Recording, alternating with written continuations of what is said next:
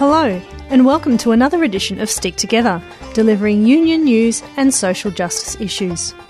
Stick Together is produced at 3CR in Melbourne and broadcast nationally on the Community Radio Network. You can listen to the show on 3CR on 8:55 a.m. in Melbourne, on your local community radio station, or online at www.3cr.org.au forward slash stick together. I'm Grace Blake. Today on the show, we'll be talking about International Workers' Memorial Day, and Colin Hess, our New South Wales reporter, will discuss the abuse of traineeship wages in the hospitality sector with Arthur Rorris, the Secretary of the South Coast Labor Council in Wollongong. But first, some union news.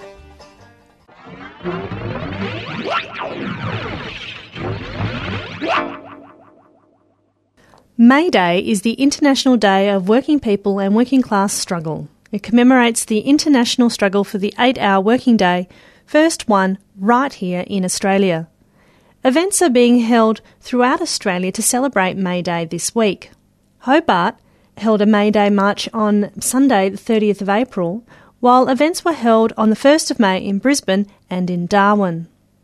Events are yet to be held in South Australia, that will happen this weekend on Saturday, the 6th of May, with a march starting in Victoria Square in Adelaide at 10am, as well as on Sunday, the 7th of May, at the Port Adelaide Workers' Memorial on the corner of St Vincent Street and Commercial Road in Port Adelaide. New South Wales, Victoria, and Western Australia will celebrate this weekend as well. In Sydney, there will be a march and family fun day from 12 noon to 5 pm in Hyde Park North. In Melbourne, there will be a May Day fair at the Victorian Trades Hall in Carlton with bands, kids' rides, and food from 10am to 2pm. And finally, in Western Australia, there will be a celebration at the Fremantle Esplanade from 10am to 2pm with a May Day march starting at 12 noon. All of these events will be on Sunday, the 7th of May. Contact your local trade union council for further details about May Day celebrations in your area. The ETU Queensland and Northern Territory branch has begun testing and reconnecting power as part of Operation Energise. This is an ongoing campaign which sees qualified electricians travel to cyclone affected areas in Queensland and assist community groups, not for profit organisations, pensioners, sole parents, and the uninsured. The current campaign began on the 24th of April. Crews have assisted community groups, including the Proserpine Tennis Club, Proserpine BMX Club, the Whitsunday Touch AFL and rugby clubs, as well as families in the aftermath of Cyclone Debbie. Electricians will continue working in the Bowen and Proserpine areas until the 4th of May. For further information, check your local newspaper, Community Hub, and the ETU Queensland and Northern Territories website and Facebook page to find out when they will be in your local community. Hundreds of teachers around Victoria are being joined by nurses, librarians, health professionals, and academics this week to demand the offshore detention camps be closed and for the asylum seekers and refugees to be brought to Australia. The participants are wearing pro refugee t shirts to work and in the community all week and to a public vigil which was held last night at the State Library. Teachers from many schools across the state are participating in the action which is being endorsed by the Victorian branches of the Australian Education Union, the Australian Nurses and Midwifery Federation, the National Tertiary Education Union, the Victorian Allied Health Professionals Association, and the Health and Community Services Union. Lucy Honan from Teachers for Refugees spoke to Stick Together about this week's action. This is a major human rights issue in Australia Australia, our government has been looking up refugees on Manus and Nauru for more than four years now, um, and it's time to time to release them, time to um, close the camps and bring the refugees here. What has the community response been like? Uh, an excellent community response. I'm still getting text messages and Facebook messages and phone calls asking for t-shirts. How do I get my hand on a t-shirt? My colleagues want more t-shirts. Um, we took a photo out the front of our school today, and the kids were really supportive and cheering us on. Um, and certainly, there's a from the refugee movement itself. It's a very galvanising campaign.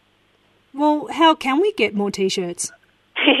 um, you can get in touch by the Teachers for Refugees Facebook page, or if you're a librarian, uh, the Librarians for Refugees Facebook page. If you're a nurse, contact the Australian Nurses and Midwifery Federation.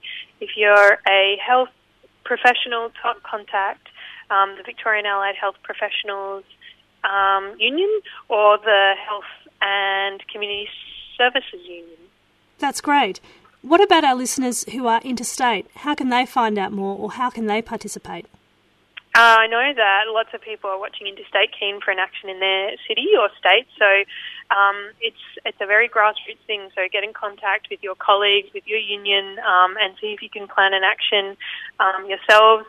Otherwise, if you're a teacher, uh, there's the Teachers Refugees groups in all the different cities, um, or contact your Refugee Action Collective or committee or coalition, and they might be able to help you. Stick together. Yeah. Stick together. Yeah. Stick together. Stick together. Stick. together. Stick together. Stick together. Stick together. You're listening to Stick Together on Community Radio. The 28th of April is International Workers' Memorial Day, which is commemorated each year around the world to honour the memory of victims of occupational accidents and diseases and to organise worldwide awareness of this issue. I went to the memorial service at the Victorian Trades Hall on the day to hear the service, which was emceed by their campaigns officer Will Strachey and introduced by Robin Scott, the Victorian Minister for Multicultural Affairs and Finance, and who is responsible for WorkSafe. 30 workplace deaths were commemorated at the Melbourne service, which was symbolised by presenting a pair of shoes for each worker who had died in the last year. Here's what Will and Robin said during the service. Every day, the world over, workers head off to their jobs. They do that to put money in the bank, to put a roof over their heads, and to put food on the table. And every single year around the globe, over 2 million of them never come home. And countless others develop lifelong injury, disease, and disability as a direct result of their work. Here in Victoria, according to official statistics, 25 people were killed at work in the last 12 months. But we know the true number of work related deaths is much, much higher. Since this time last year, we count over 200 Victorians that have died as a direct result of an injury sustained at work. They were farm workers, construction workers, factory workers, dock workers, quarry workers, frontline service workers, trainers, instructors, drivers, pilots. And we know there are countless more who died as a result of their work. Those who lost their lives from asbestos related diseases, work related cancers, chronic injury, and the effects of stress, psychological injury, and PTSD. Every one of those lives ended because their workplaces were not safe enough. There are no words to express the grief that their families, their workplaces, and their communities have suffered. So we gather here today to remember them all and to honour them all, but also to rededicate ourselves to fighting to make workplaces safer. In the union movement, we believe that every workplace death is preventable. And we believe it's incumbent on every single one of us to do whatever it takes to make that happen. I'd like to introduce one of our staunchest allies, Robin Scott. He's the Minister for Multicultural Affairs and Finance and the Minister responsible for WorkSafe. Since taking up this position, Robin has shown a deep personal commitment to protecting Victorians on the job and making our workplaces as safe as possible. Please welcome Robin Scott.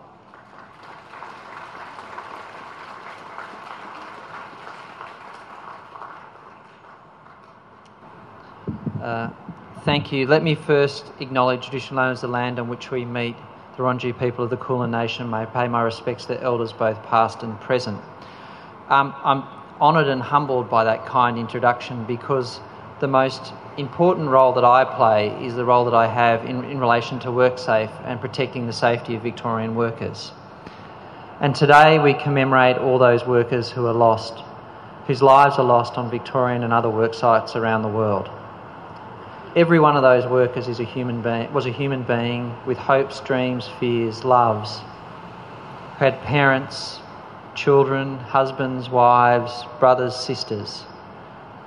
A person who is as alive as you or I, full of life, full of hope for the future.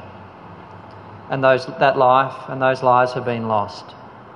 And we always must remember the human element and accord each of those workers the respect and the common humanity that we all share. They're not a statistic, they're a person.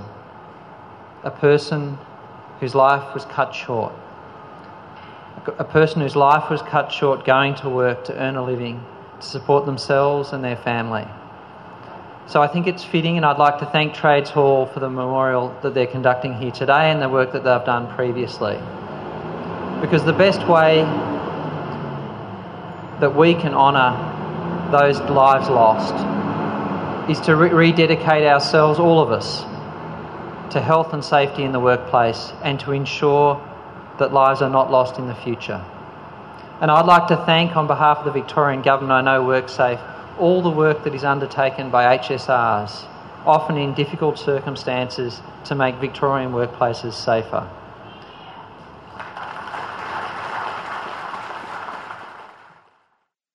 After the service, I spoke with several people about why they were there and why they believed International Workers' Memorial Day was important. Here's what Jerry Ayres, Health and Safety Unit Manager at the CFMEU, had to say. Uh, I think it's important because it remembers the dead, but it also inspires, and it should inspire us all to fight for all the living um, in the sense of keeping people safe at work so there's no more fatalities. Today we've seen 30 deaths remembered today. How does that fit in the scheme of things? Is that a high number, a low number, or uh, not quite an accurate number? Uh, look, I think um, it's probably more when you consider that people die from diseases that they've uh, contacted through work. Um, you know, the old cliche one death is one too many, but in, in this case it does hold true. So 30 um, is, to put it bluntly, appalling.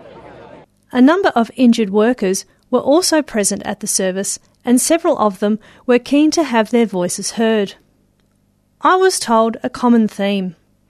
People who had been injured in the workplace and were now unable to work, even though they just want to get back to their jobs.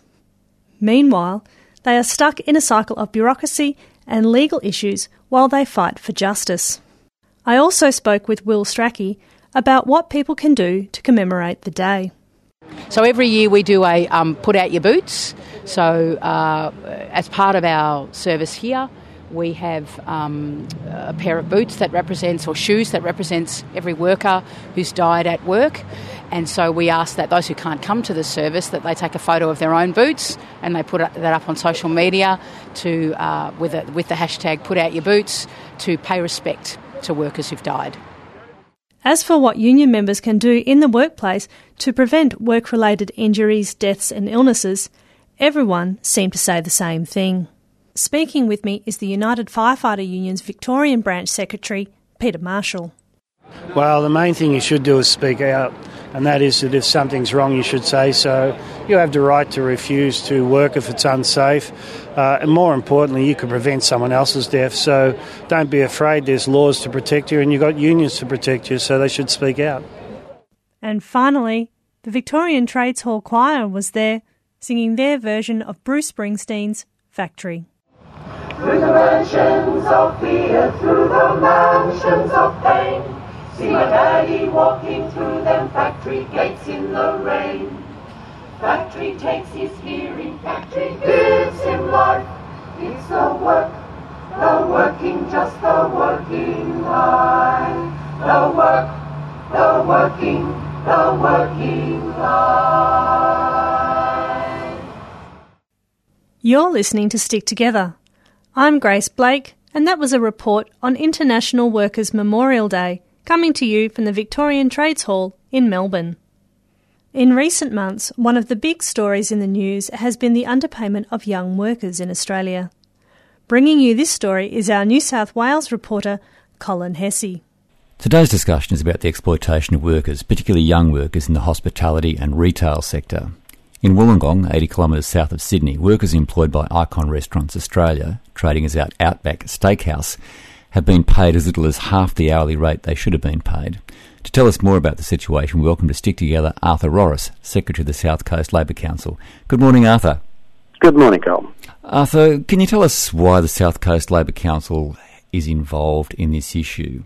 Well, we've been concerned for some time about the uh, the pressures on young people, particularly in regional areas with higher youth unemployment, and students obviously fit into that category, and uh, the pressures on them to accept any job offer that comes around, regardless of the pay and conditions.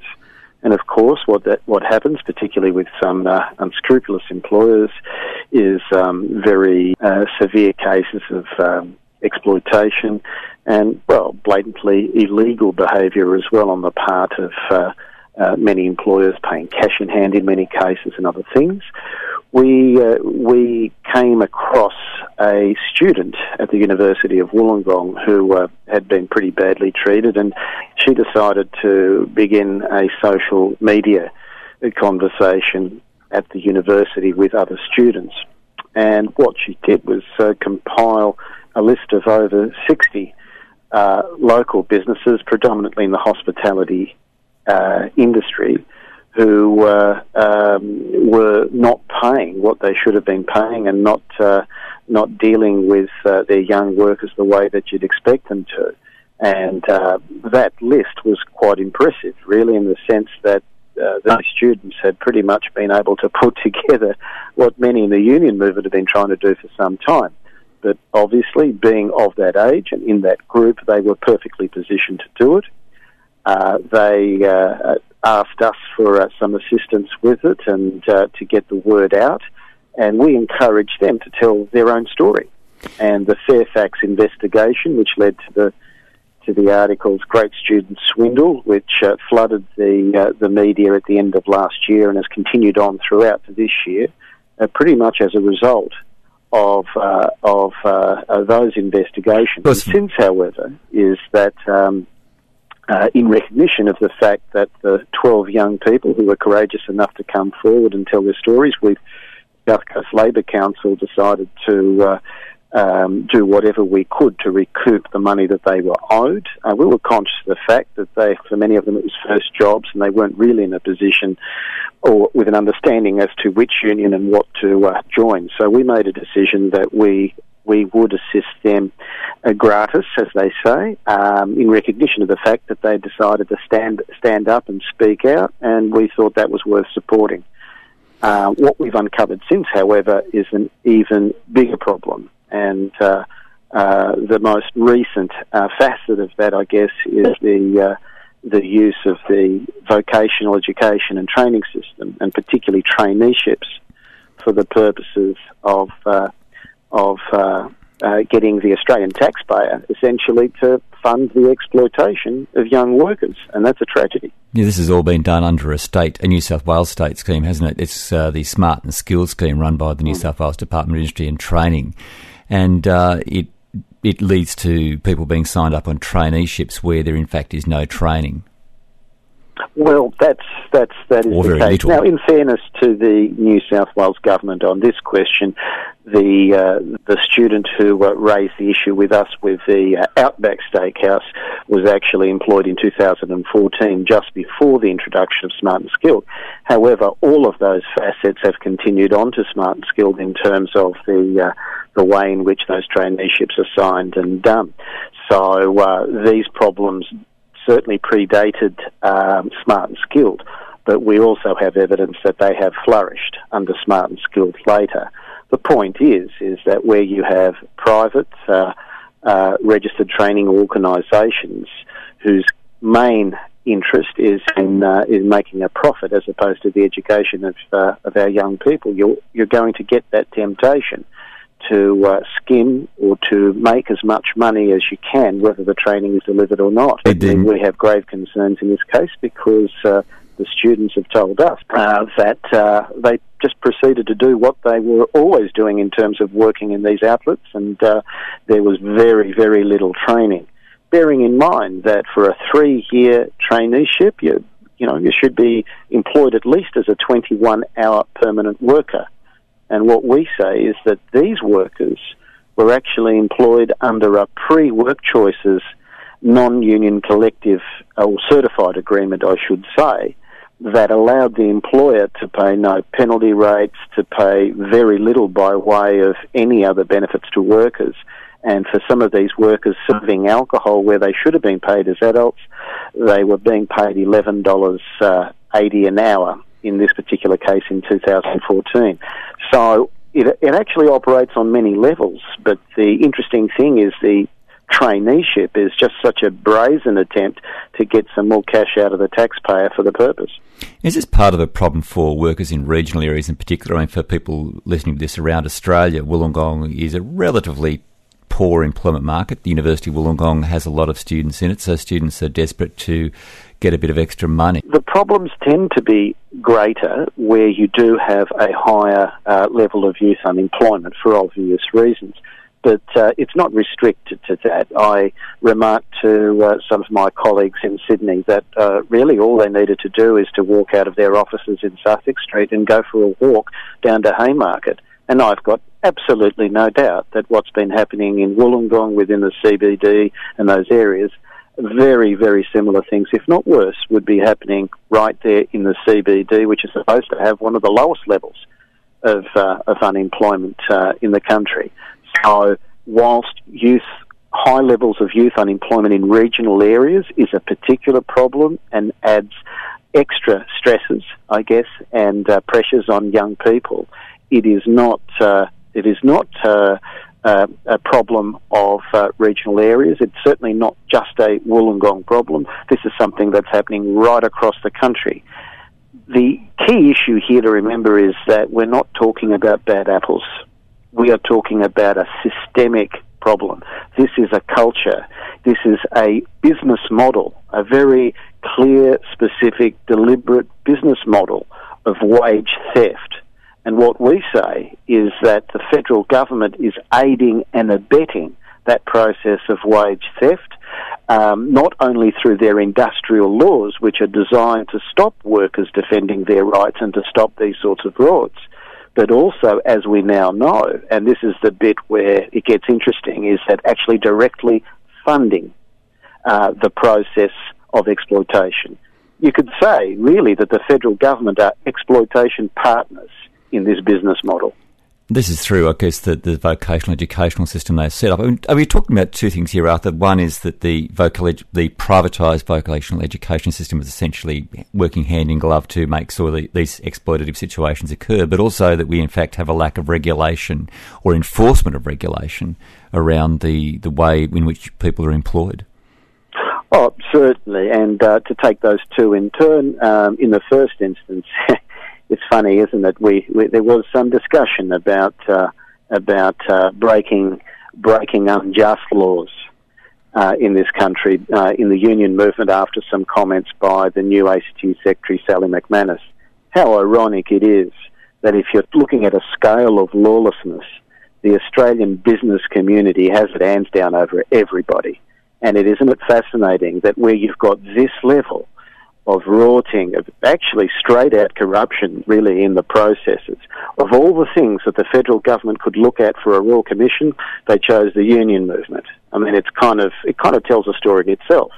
But on the second uh, question of uh, of training and uh, privatisation, um, much of this would not have occurred. It certainly wouldn't stop businesses using other, aspects of uh, of uh, an exploitative business model, but certainly the use of taxpayer funds through the vocational education and training uh, programs would not have occurred if we didn't have a very clear, deliberate uh, strategy and policy on the part, frankly, of successive governments federally, both Labor and Liberal, to privatise the vocational education training system, to introduce what's become known as a, a contestability model, where the uh, TAFEs essentially had to compete in a in a so-called market with a private sector. Well, how can you compete with that? How can the TAFE sector compete with private providers such as these that have got a business model that doesn't provide training?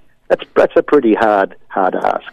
That is why we have demanded that there be an immediate suspension of any new traineeships in the hospitality industry that are using private registered training organisations, pending a complete audit of existing traineeships in that sector and an independent inquiry into the traineeship system. If this was the first complaint, the government might have been able to say, well, you know, uh, that's uh, one example or a bad apple, but it's not. There has been a litany of examples that have stretched the, the breadth and the depth of the vocational education training system around the country and across industries.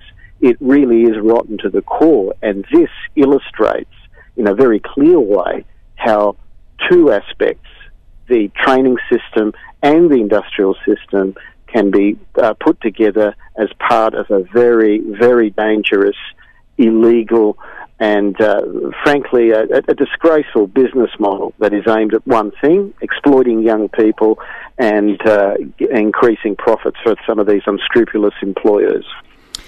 Arthur Rorris, I think uh, with that fairly damning summation of the, the current system, uh, we should probably leave it there. But we do thank you so much for your time this morning and for joining us here on Stick Together and the National Community Radio Network. Thank you, Cole. It's a pleasure. That was Arthur Rorris, Secretary of the South Coast Labor Council in Wollongong, speaking to Stick Together about abuses of traineeship wages in the hospitality sector. That's all for this week's show. Thanks to Gary Ayres, Peter Marshall, Will Strachey, and Arthur Rorris for talking to us today. Stick Together is produced in Melbourne at 3CR Radio. The show is broadcast nationally on the Community Radio Network, and you can listen to us on your local community radio station. If you're listening online, you can find the podcast at 3cr.org.au forward slash stick together. You can also contact the producers of the show by emailing sticktogether3cr at gmail.com or by calling 03 9419 8377 and leaving us a message. And remember, wherever you are, whatever you do, there's a union for you. My name's Grace Blake. Until next time, bye for now.